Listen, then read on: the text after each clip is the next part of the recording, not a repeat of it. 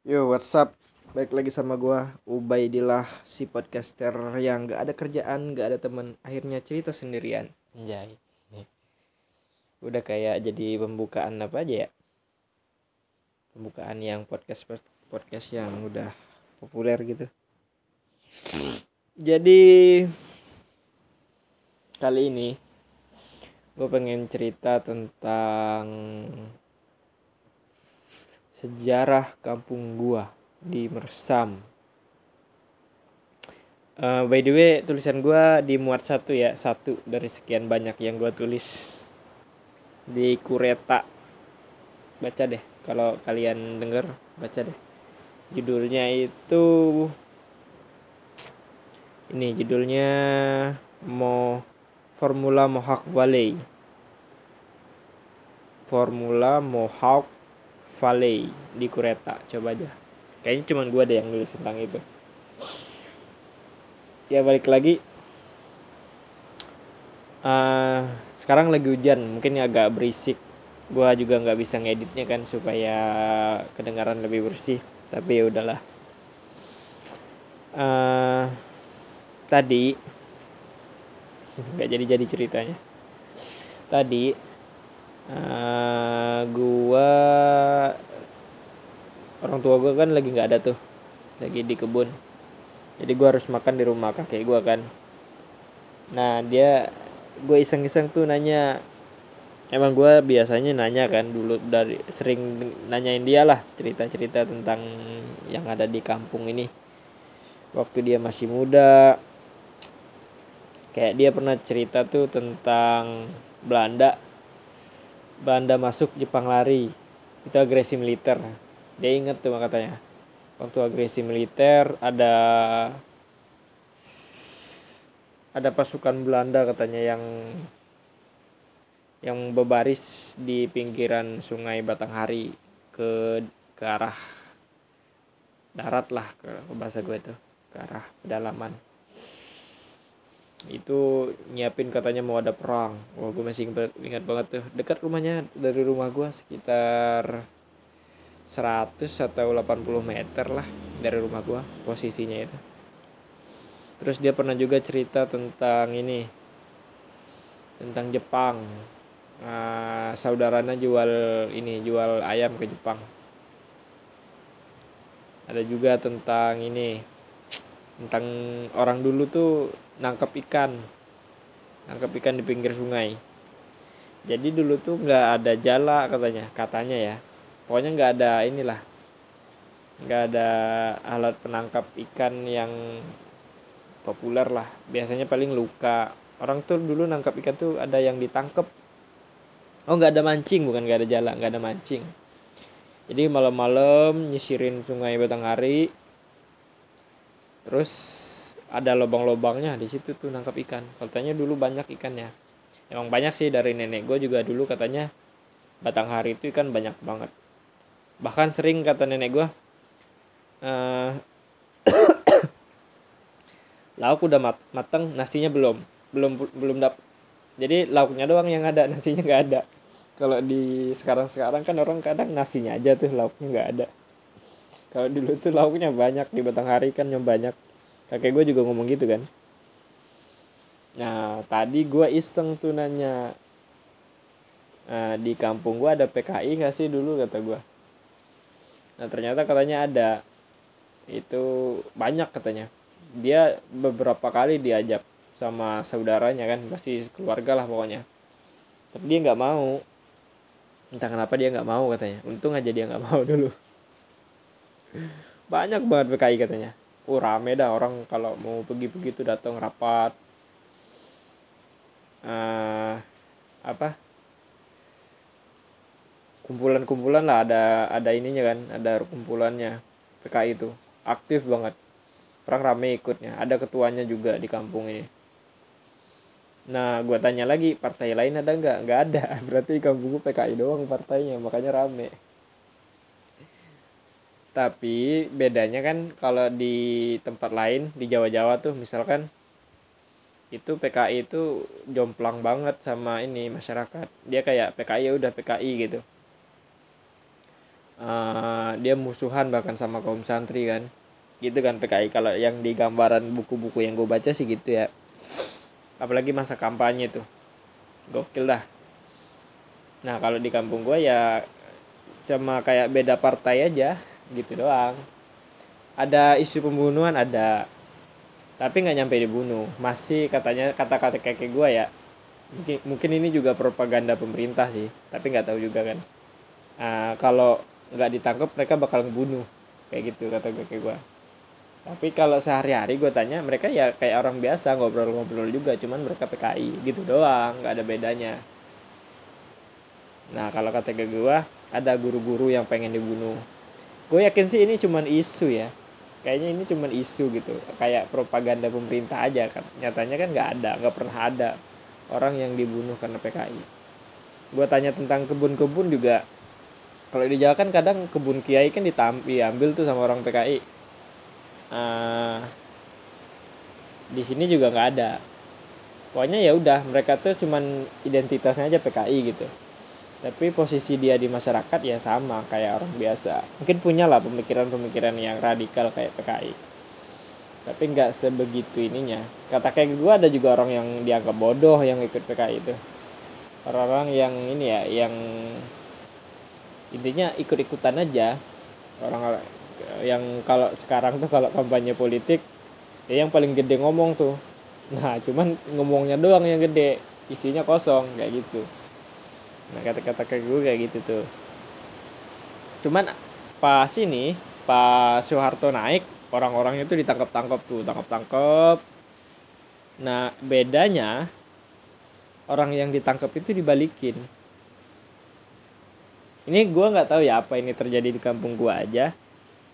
Tapi kalau di tempat lain kan biasanya nggak di nggak dibalikin tuh. Kadang di penjara beberapa tahun reformasi baru keluar nah kalau di kampung gua enggak. Cuman ada satu yang mati ketuanya. Ketuanya itu mati. Ditangkap habis itu nggak tahu lagi kabarnya di mana. Itu doang. Selebihnya gua nggak kata kakek gua nggak ada. Dibalikin nggak lama setelah itu dibalikin katanya. Berarti nggak lama dong. Beda banget kasusnya sama yang terjadi di Pulau Jawa kan. Kayak gitu ada sih buku PKI itu PKI di Jambi atau apa bukunya. Gue temen karena ini ya karena gue kemarin difotoin doang gue nggak sampai ini nggak baca sama temen tuh. Katanya ini ada buku bagus nih bacalah katanya. Nah itu gue nggak baca karena nggak tahu nggak gue minta kan dia nggak bisa buku orang katanya nggak bisa dipinjem ya udah menarik sih PKI gue gue gue kira dulu tuh nggak ada PKI karena kan PKI kan populernya di Jawa. Ternyata Jambi pun ada PKI dan banyak kata kata kakek gue tuh banyak orangnya. Tapi ya gitu dia banyak doang nggak nggak nggak beringas. Gue tanya tentang agamanya dia nggak tahu sih. Gue tanyain kayak orang PKI itu ikut sholat gak sih? Nah itu kakek gue nggak tahu. Itu mungkin yang bisa ini ya bisa ditelusurin apakah mereka benar-benar yang komunis ateis gitu apa enggak.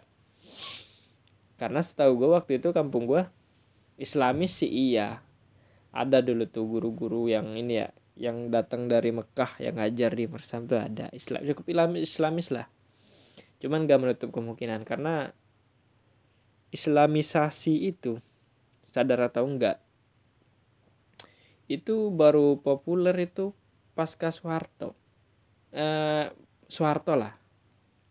Sebelumnya iya ada guru-gurunya juga hebat-hebat waktu itu. Cuman dia fragmented. Ada orang yang Islam banget ada yang enggak gitu. Kayak yang diterangkan sama siapa? Gers di bukunya Islam Jawa itu. Ya, emang kayak gitu dia modelnya. Yang Islam banget ada yang enggak. Jadi ngejomplang banget perbedaan antara yang Islam sama enggak Nah, pada masa Soeharto pesantren tuh mulai berkembang pesat, apalagi pasca Soeharto ya. Pesantren banyak.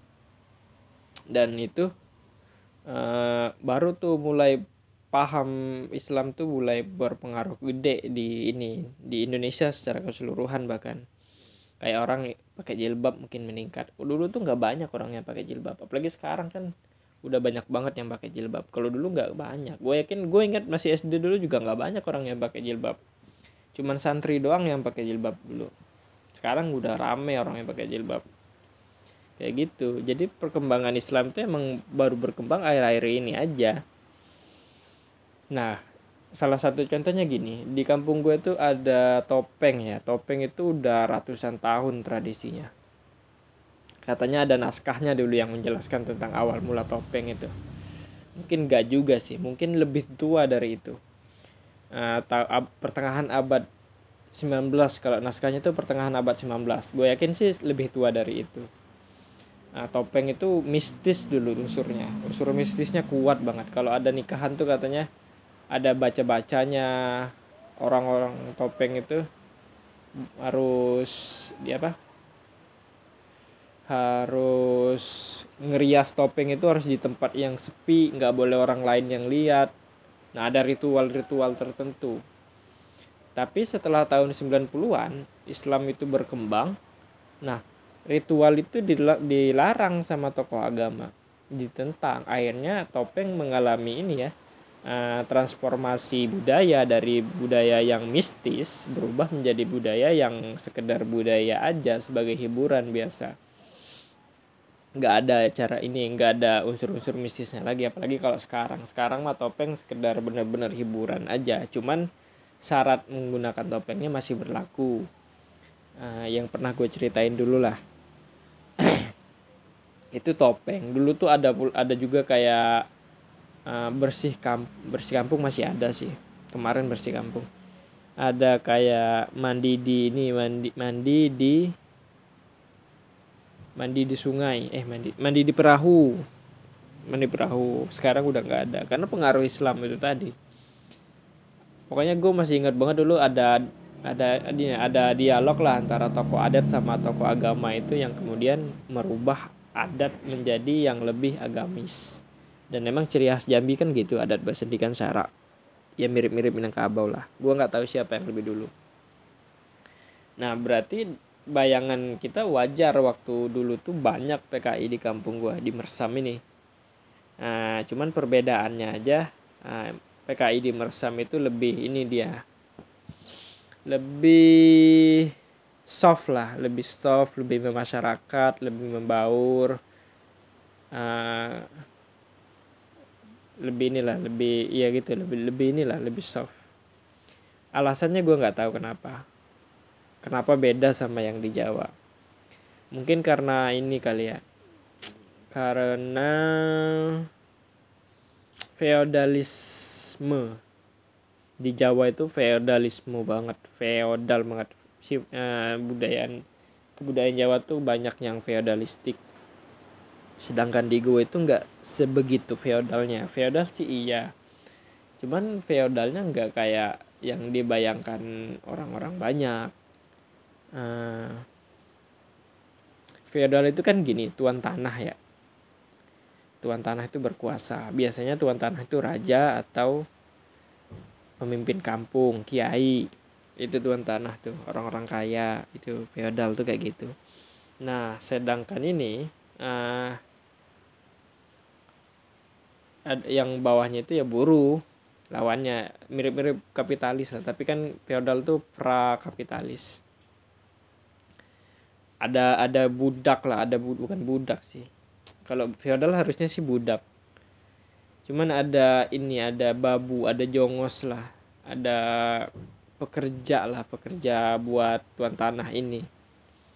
Nah eh, di kampung gua itu punya punya kebudaya punya tradisi punya punya budaya yang cukup uh, cukup adil buat ini cukup adil buat buat pekerja lahan kita intinya kayak gitu.